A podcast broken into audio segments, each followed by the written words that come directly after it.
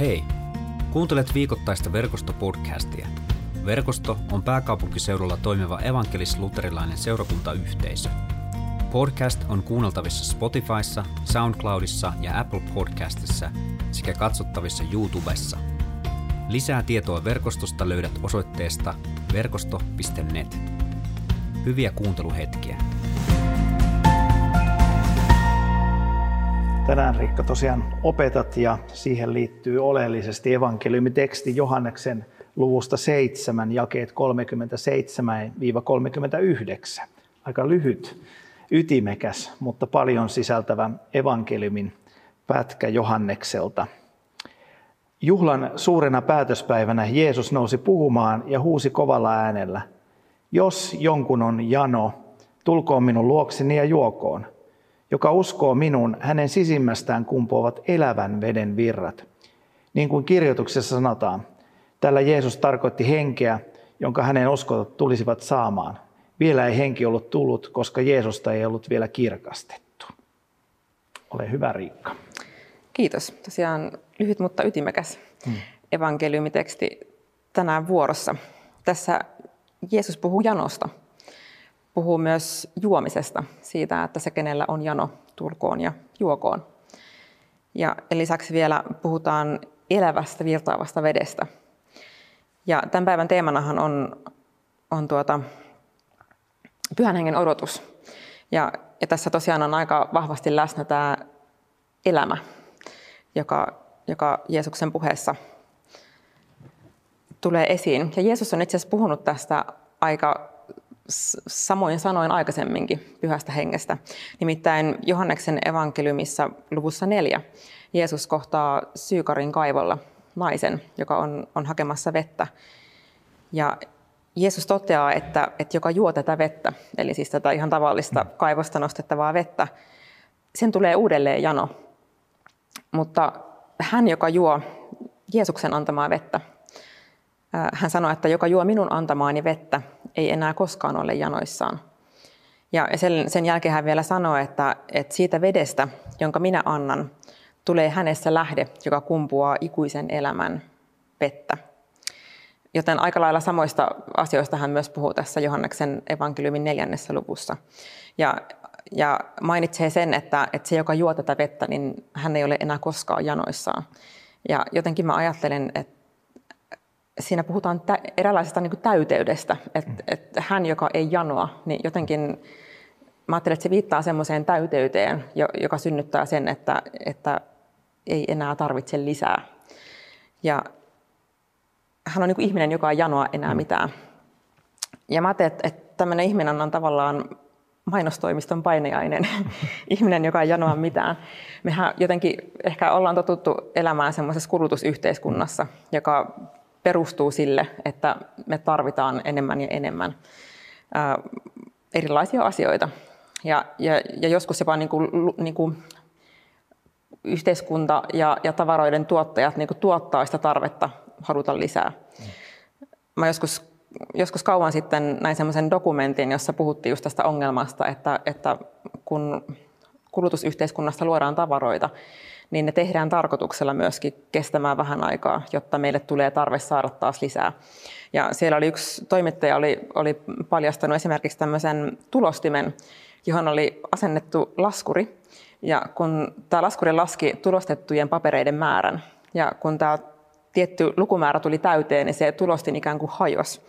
Ja, se synnytti sitten tietysti kuluttajassa tarpeen ostaa uuden tulostimen. Ja Tietysti nyt käydään keskustelua tässä korona-aikana sitä, että tai myös korona-aikana on käyty keskustelua siitä, että miten, miten pikkuhiljaa me ollaan siirtymässä ehkä vähän uudenlaiseen aikakauteen. Ja jotenkin tämä tämmöinen teollisen ajan materialistiset arvot on, on niin muuttumassa tämmöiseksi jälkiteollisen ajan ei niin materialistisiin arvoihin, varsinkin ehkä nuoremmalla sukupolvella.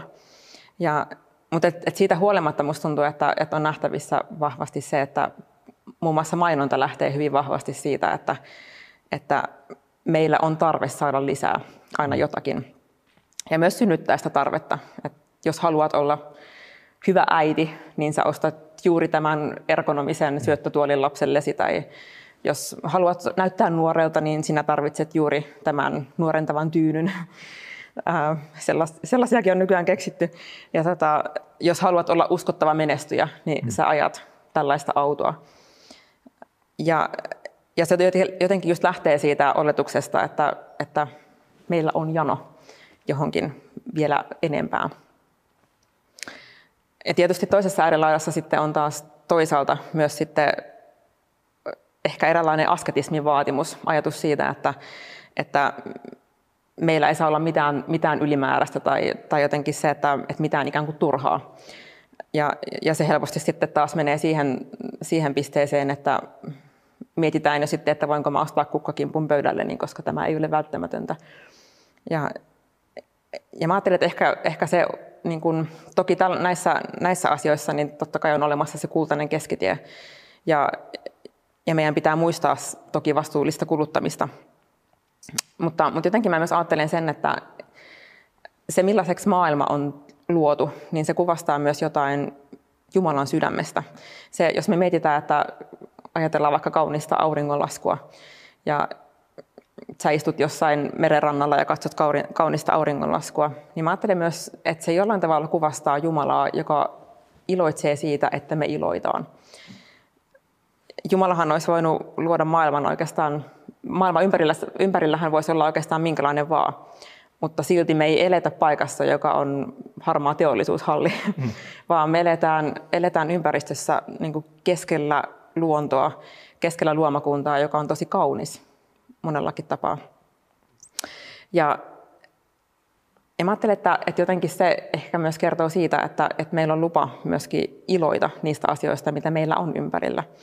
Ja, ja me voidaan myöskin, niin kuin, ihmisenä me voidaan haaveilla erilaisista asioista. Voidaan haaveilla siitä, että, että löydetään mielekästä työtä tai voidaan haaveilla siitä, että päästään vaikka siihen merenrantaan nauttimaan auringonlaskusta. Ja, ja voidaan haaveilla monenlaisistakin asioista, mutta, mutta tässä Jeesus puhuu tälle, tälle tota, Syykarin kaivolla puhuu tälle naiselle ja sanoo, että, että on silti olemassa jotain jotain, joka, joka niin saa meidät kokemaan sellaista täyteyttä, että, että meillä on sellainen olo, että, että tässä on kaikki, mitä mä tarviin. Ja mielenkiintoista on se, että Jeesus ei sano, että älä koskaan enää juo tätä tavallista vettä, vaan hän sanoo, että tämä tavallinen vesi ei riitä sammuttamaan janoa. Ja mä ajattelen, että se kuvastaa just sitä syvällistä janoa, joka, joka jokaisessa ihmisessä on. Joten ei siinä, että se auringonlaskun ihaileminen tai ne asiat, mitä, mistä me haaveillaan itsessään, olisi vääriä, mutta ne ei ikinä riitä, ne, ne maalliset, ajalliset asiat ei riitä sammuttamaan sellaista janoa, joka, joka meihin ihmisiin on istutettu, joka on, on tosi syvää. Ja, ja se, mä ajattelen, että se jano liittyy just äh, Jumalan itseensä ja siihen, että meidät on luotu yhteyteen Jumalan kanssa. Augustinushan on joskus viisaasti sanonut, että meidän sydämme, sydän on levoton, kunnes se löytää levon Jumalassa. Ja se jotenkin hyvin sopii tähän tämän päivän tekstiin. Jeesus puhuu myöskin elävän veden virroista. Siitä, että meidän sisimmästä kumpuaa elävän veden virrat. Mitä sä ajattelet, Marko, jos sä mietit pyhää henkeä ja elämää? Minkälaisissa asioissa sä oot jotenkin kokenut, että niin kuin eri tilanteissa, että, että sä oot niin kuin nähnyt ympärillä tai omassa elämässä sitä, miten pyhä henki synnyttää elämää? No varmaan Jumalan valtakunta kokonaisuudessaan tavallaan sillä, että jotenkin, miten se nyt hienosti sanoisi, että silloin kun on niin kuin kokenut, että on voinut liittyä siihen Jumalan suureen suunnitelmaan mm-hmm. ja olla palvelemassa niin kuin sitä Jumalan valtakunnan näkyväksi tulemista, toteutumista tässä maailmassa jo, niin silloin on niin kuin jotenkin kokenut, kokenut sen, miten niin kuin pyhä, pyhä henki tai tämän elävän veden virran tai semmoisen nähnyt, nähnyt, jotenkin kokenut sen, että miten, miten vedet virtaa. Mm. Ja mä jotenkin ajattelen, että se on, on niin kuin semmoinen, se on, se on ehkä semmoinen virta, se Jumalan valtakunta, ja silloin kun me liitytään siihen suureen suunnitelmaan, ja saadaan itse henkilökohtaisesti olla siinä mukana, niin silloin näissä tilanteissa on saanut niin kuin nähdä, miten, miten Jumala, Jumala toimii ja miten pyhä henki on niin kuin elävä ja virtaava ja toimiva asia.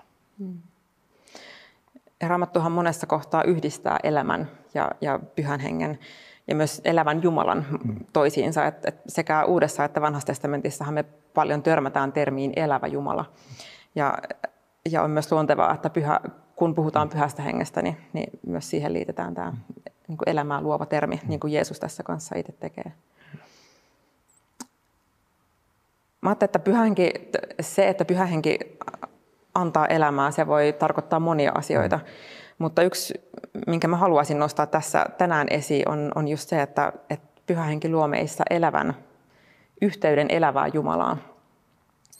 Ja Galatalaiskirje jotenkin hyvin mun mielestä pukee sanoiksi sen, että, että miten pyhä henki meissä synnyttää sen, sen, sitä suhdetta ö, niin kuin yhteyteen Jumalan kanssa.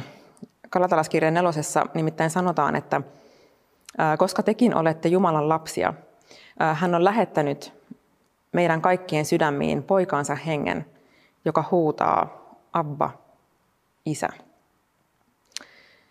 Ja tämä on pieni lause, mutta mä jotenkin pysähdyin sen äärelle. Tässä tosiaan sanotaan, että, että meissä oleva pyhä henki huutaa Abba, Isä. Ja tämä Abbahan terminä on, on tämä kreikankielinen termi itse asiassa kuvastaa hyvin tällaista hellää ja, ja syvällistä suhdetta isän ja lapsen välillä. Se voisi suomentaa vaikkapa sanalla isi. Ja, tässä sanotaan, että pyhä henki meissä huutaa Abba, Isä. Ja sen lisäksi roomalaiskirjeessä puhutaan siitä, että itse asiassa roomalaiskirjassa kahdeksan sanotaan, että te ette ole saaneet orjuuden henkeä, joka saattaa teidät jälleen pelon valtaan. Olette saaneet hengen, joka antaa meille lapsen oikeuden. Ja sitten se jatkaa myös vähän samaan tapaan kuin tässä Galatalaiskirjeessä. Ja niin me huudamme Abba, Isä. Ja jotenkin se, mä että se, mitä myös pyhähenki meissä tekee, on se, että, että pyhähenki ikään kuin luo meissä sen yhteyden, sen, anta, niin kuin sen lapsuuden hengen, joka, joka on suhteessa isään ja, ja myös kutsuu meitä siihen suhteeseen. Ja mä haluaisin seuraavaksi näyttää teille, hyvät katsojat ja myös toki täällä kirkossa muutaman kuvan, joka, joka hyvin kuvastaa, tai toivottavasti hyvin kuvastaa sitä elämää, jonka pyhä henki meissä antaa ja pyhä henki meissä luo. Voi ensimmäisen kuvan laittaa ruutuun. Siellä näkyy toivottavasti kartta. Tämä kartta on, tuossa lukeekin Hepolampi, kartta on siis on Luukista.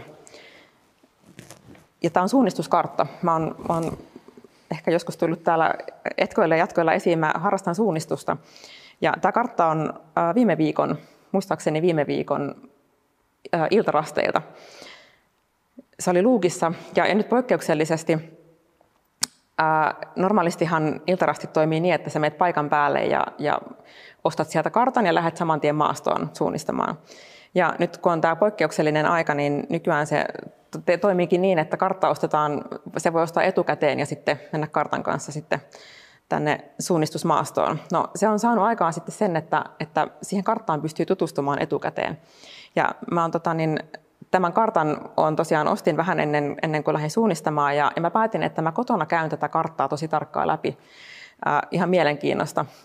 Mä en ole mikään hirveän hyvä suunnistaja ja, ja ajattelin, että mä tutustun tähän kar- karttaan huolella ja, ja sitten niin kun, toivottavasti myös siitä, sitä kautta niin kun, opin suunnistuksesta lisää. Ja, ja tota, tämä on tosiaan Kärlammesta tämä, kartta.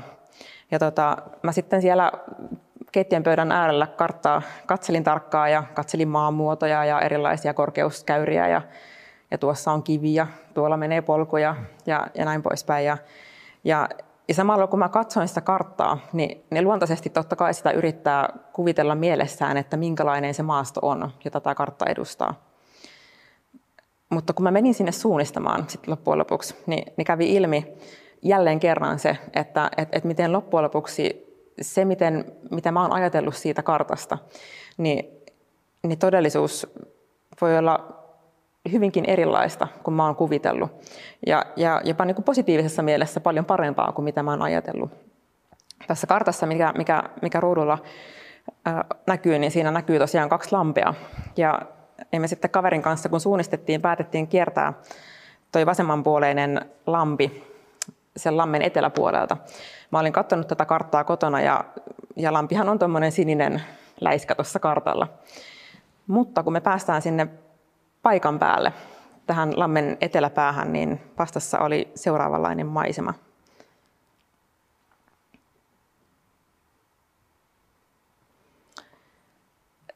Tämä kuva ei millään lailla tee oikeutta tähän sille kauneudelle, joka, joka siinä päivänä tuon lammen äärellä oli.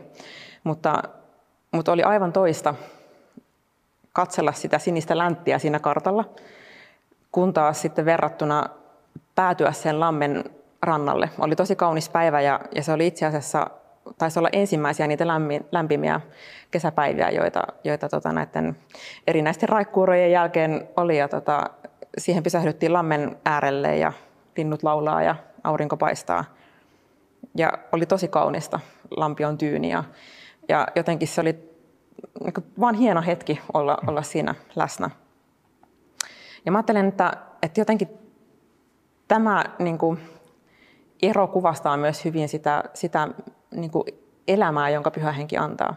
Et mä voin lukea ra- raamatun lehtiä loputtomiin ja, ja, ja se on hyvä asia, että, että, että mä luen raamattua.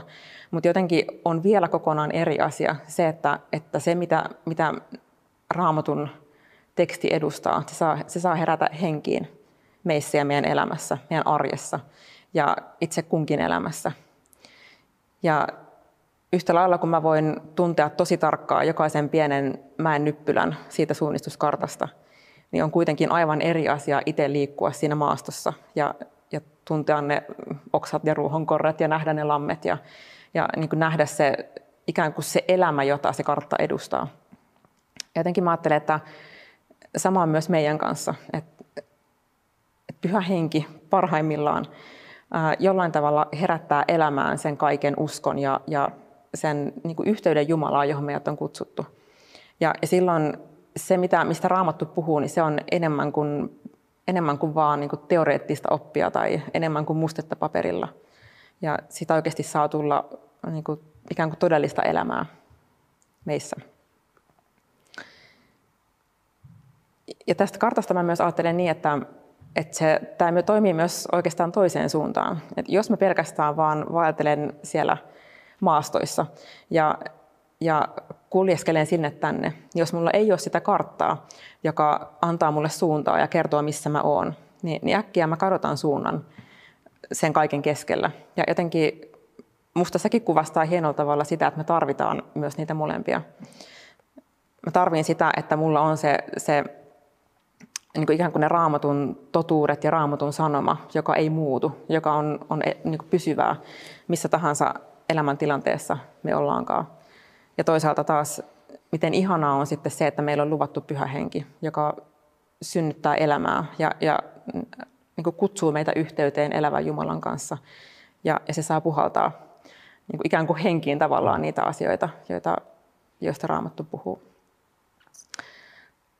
Onko sulla Marko, tai minkälaisia asioita sun elämässä sä koet, että on ollut semmoisia hetkiä, että, että jotenkin ne raamatun perustotuudet, jotka ikään kuin edustaa sitä karttaa, on tullut, tullut tosi tärkeäksi. Ja, ja hetkiä, missä tuntuu, että, että on tosiaan tarvinnut semmoista ikään kuin taas sitä niin kuin kartan, kartan julistamaa juurevuutta tai sanan julistamaa juurevuutta niin kuin elämän keskellä.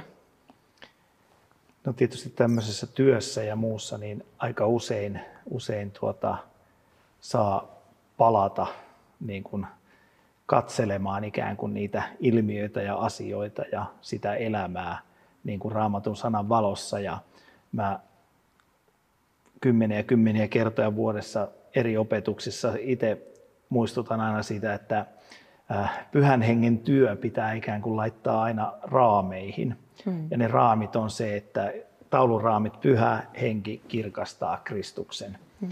Ja, ja tuota, jos, jos ajatellaan, että Kristus on sana. Ja, ja silloin, silloin tuota, pyhän hengen tehtävä on sitä karttaa, kirkastaa ja todellakin tuoda, tuoda eläväksi. Ja, ja oikeastaan niin kuin on paljon ja jatkuvasti semmoisia tilanteita. Ja voisi sanoa, että jopa viikoittain, päivittäinkin on hyvä niin kuin palata tavallaan siihen, peilata näitä niin kuin kahta, kahta. Ei voi sanoa, että ne on kaksi eri todellisuutta, vaan tätä kokonaistodellisuutta niin kuin kahdella tavalla. Eli siitä, mm-hmm. siitä elämästä, mitä se pyhä henki tuo ja siitä, siitä kartasta, mikä, mikä se raamattu on siinä. Ja että onko nämä niin kuin yhtä. Mm-hmm. Että pyhä henkihän ei ikinä tee yli sen, mitä, mitä se kartta osoittaa. Mm. Ja vaikka, vaikka se sitten tekeekin kirkkaaksi sen kuvan ja näyttää eläväksi sen kuvan, mikä siellä on. Mm. Ää, mutta kyllä niitä hetkiä, hetkiä joskus ää, kristillisessä elämässä voisi sanoa, että kahde, kahde, kahteen suuntaan on ollut. Sekä niissä, kun tuntuu, että ää, esimerkiksi yhteisöissä ja kirkon elämässä niin kuin ammutaan niin kuin yli pyhän hengen asiassa. Mm. Mutta sitten on toinen, toinen puoli, eli se aliampuminen. eli eli tuota, tuota, mennään jotenkin niin kuin, ei niin kuin elävän pyhän hengen, eikä, eikä sen mukaisesti, miten kir, pyhä henki haluaisi kirkastaa sitä kuvaa. Mm. Niin myös silloin on hyvä niin kuin palata sinne, sinne tuota, karttaa ja osoittaa sieltä raamatun sanasta, että hei, että tämä, tämä menee nyt ihan, ihan niin kuin ali mm. sen mukaan, mitä raamattu osoittaa, minkälaisen tien raamattu meille niin kuin tässä pyhän hengen asiassakin ja, ja niin kuin uskon elävyydessä haluaisi mm. osoittaa. Ja on hirveän vaikea sanoa, että mikä yksittäinen asia, mutta niitä on valtava määrä. Mm. Tietysti itse kun on joutunut ja saanut elämässä tätä karismaattista liikettä. Karismaattisuus tietysti liitetään pyhää henkeä hyvin paljon ja karismaattisuutta olla mukana siinä ja, ja katsella sitä, niin kuin sitä elämää, niin kyllä siinä monta kertaa on ollut tämä tilanne, että on pitänyt niin kuin katsoa, että mitäs, mitäs tämä nyt ihan oikeasti nämä raamit tässä asiassa on. Mm. Ja sitten toisaalta kirkon elämässä, ää, niin kyllä me usein, meidän pitäisi katsoa niitä raameja kun me koitetaan mennä niin kuin ali sen, sen ali, mitä Jumala haluaisi näyttää, millainen Jumala haluaisi olla, että hän haluaisi olla elävä Jumala pyhän hengen kautta. Ja me yritetään mennä vähän niin kuin, että no ei nyt, ei nyt niin kauheasti tai ei nyt pidä näin tai noin. Mm. Nämä on ne tilanteet varmaan, missä mm. sitten tulee aika usein käytyä. Ja minusta toi kuvastaa hyvin just sitä, miten suuri lahja on se, että meillä saa olla ne molemmat ja mm. pitääkin olla ikään kuin ne vaan molemmat mm. niin kuin osapuolet. Että, että jotenkin se, me tarvitaan niitä molempia, mutta myös se, että se on suuri lahja, että, että me saadaan myös niin kuin kristittyinä, että, että meillä on ne niin kuin molemmat, molemmat puolet. Joo, ja mä, ehkä uskoa ei ole ilman näitä kahta. Niin, kyllä. Se, mikä on tässä, tässä tota evankeliumitekstissä myös mielenkiintoista, on se, että kun Jeesus sanoo, että, että jokainen, jolla on jano, tulkoon minun luokseni ja, ja juokoon. Niin itse asiassa tämä, tässä puhutaan, että Jeesus huusi kovalla äänellä. Mm. Tämän asian me vähän tuossa vitsailtiinkin ennen, ennen tota Jumalan palvelusta, että kun Marko lukee evankeliumiteksti, niin pitäisikö se todella huutaa, koska tässä niin puhuttiin. Mutta tota, ähm, itse asiassa, ja tämä, tämä sana, mikä, tämä termi, mikä tässä käytetään, niin se oikeastaan niin kuin kreikan kielessä se kuvastaa voisi oikeastaan kääntää, että se tarkoittaa, että se niin kuin Jeesus päästi sanoiksi pukemattoman huudon. Että et jollain tavalla se on niin syvä ja semmoinen niin kuin sisimmästä nouseva mm. ikään kuin parkasu suorastaan. Että et hän, hän jollain tavalla, niin kuin, että se oli tosi voimakas. Se on tosi voimakas se termi, jota siinä käytetään. Ja, ja musta on aika mielenkiintoista, että, että kun Jeesus sanoo tämän asian, niin se ei ole millään lailla niin kuin sivulauseessa niin kuin vaikuttaa, että se ei ole sivulauseessa. Mm. Että hän ikään kuin ohimennen mainitsee, että jos jollain on jano, niin tulkoon ja juokoon, vaan että, että jotenkin, ja tässähän itse asiassa puhutaan tämä tilanne, jossa, jossa Jeesus on, niin, niin tota, hän on opetuslasten kanssa lehtimajan juhlilla. Ja siellähän tunnetusti on paljon väkeä, se on juutalaisten yksi suurimpia juhlia. Ja jotenkin mä ajattelen, että tämä kohta maalaa niin semmoisen mun mieleen ainakin semmoisen kuvan, että Jeesus, Jeesus on siinä valtavan väkijoukon keskellä ja hän, hän näkee ihmismassat, näkee miten ihmiset valuu siellä kuka minnekin ja, ja hän katsoo tätä ihmisjoukkoa. Ja, ja mä jotenkin ajattelin, että, että ehkä hänellä on siinä hetkessä tullut semmoinen niin syvä niin kuin rakkaus ihmisiä kohtaan. Niin kuin, jos mä kärjistän, niin ehkä, ehkä jotain sellaista, jos miettii, että, että sä oot vaikka Afrikassa ja katsot nääntyneitä ihmisiä ja, ja sä tiedät, että he tarvii juomista – ja se halu jotenkin ojentaa heille se vesilasi, halu, halu niin kuin antaa sitä, mitä he tarvitsevat. Niin, niin mä mietin, että, tai mun kuva jotenkin piirtyi sellainen ajatus niin kuin Jeesuksesta, joka katsoo näitä ihmismassoja lehtimajan juhlilla. Ja, ja semmoinen sydämestä nouseva kaipuu, että niin kuin, kun hän tietää, että, että, että on jano, joka ei, ei sammu, ellei, ellei, ellei me saada juomista niin kuin tämä syvä jano ei sammu, ellei me saada juomista elävän veden lähteestä, yhteydestä Jumalaa, niin hän ikään kuin parkasee siinä, että, että, että se, jolla on jano, tulkaa ja tulkaa minun luokseni ja juokaa. Että jotenkin asettaa musta semmoiseen tosi syvään, niin kuin, tai syvällä tavalla kertoo siitä, siitä Jeesuksen, se Jeesuksen sydämen asenne, jolla hän, hän ikään kuin parkasee tämän, tämän kutsun tulla juomaan. Ja, ja kaiken lisäksi vielä se, että Lähi-idän kontekstissahan niin tämä jano, jano ja vesi, ää, janolla ja vedellä on aika iso merkitys. Monet ihmiset on varmaan siihenkin aikaa jo, jo vaeltaneet välillä kuivuuden keskellä. Ja me Suomessa ehkä meille se vesi on, se ehkä edustaa erilaisia asioita, koska me eletään yltä sen veden äärellä ja täällä on, täällä on järviä ja puhdasta vettä. Mutta jotenkin se, varmasti myös se janon niin kuin käsite on ollut siellä hyvin, hyvinkin niin kuin syvä, koska, koska sitä janoa on varmaan monessa tilanteessa vahvasti koettu. Ja se vielä, mitä Jeesus sanoo, on, että hän kutsuu, hän kutsuu kaikkia. Jos, jos sulla on jano, niin Jeesus sanoo, että, että se, jolla on jano, tulkoon ja juokoon. Ja tämän ajatuksen mä haluan jättää tänä iltana myös sulle, hyvä kuulija. Jeesus kutsuu meitä janoisia juomaan. Kutsuu juomaan siitä lähteestä, joka sammuttaa meidän syvän sisimmän janon.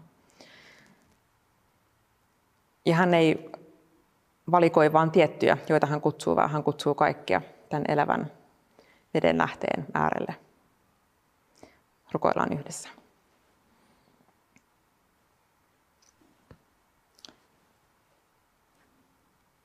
Kiitos rakastava Isä siitä, että me saadaan olla kutsuttuja yhteyteen. Kiitos siitä kutsusta ja lupauksesta, että se, jolla on jano, tulkoon ja juokoon. Mä rukoilen sitä, että Isä avaa meissä, meidän sisimmässä ymmärrys siitä kaipauksesta, jolla sä kutsut meitä yhteyteen – Kiitos siitä, että sä oot antanut meille sanan, joka antaa raamit. Sanan, joka ilmaisee meille sun valtakunnan totuuksia ja, ja antaa meille suunnan. Lisä kiitos myös siitä, että sä kutsut meitä jokaisen henkilökohtaiseen yhteyteen ja, ja siihen isä-lapsisuhteeseen sun kanssa. Ja kiitetään siitä, tänä iltana, että me saadaan olla pyhän hengen äärellä ja, ja kiitetään siitä, että pyhä henki on henki, joka todella meissä jokaisessa huutaa Abba Isä. Auta meitä löytämään meidän oma polkumme ja tiemme rakastavan isän, Abba Isän lähelle. Tässä hetkessä me myös halutaan tuoda, tuoda jokainen itsemme ja koko meidän elämä sun rakastavan isän eteen ja tunnustaa myös se, mikä, mikä meidän elämässä on ollut painolastina. Kiitos siitä, että niin kuin pieni lapsi saa juosta isän syliin omine virheineensä, niin me saadaan tässä hetkessä tunnistaa ja tunnustaa ne asiat, missä me ollaan rikottu ja tehty väärin.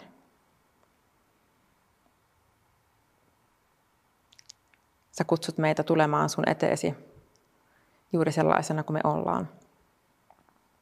Ja ota Isä meidät vastaan ja pyydetään, että ota myös meidän kaikki synnit ja virheet ja tekemättä jättämiset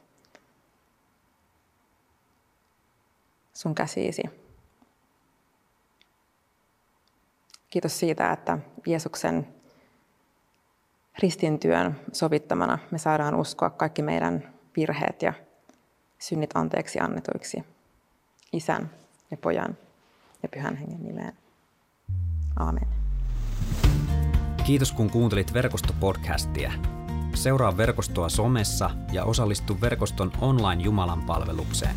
Suorana sunnuntaisin kello 17.00 osoitteessa verkosto.net.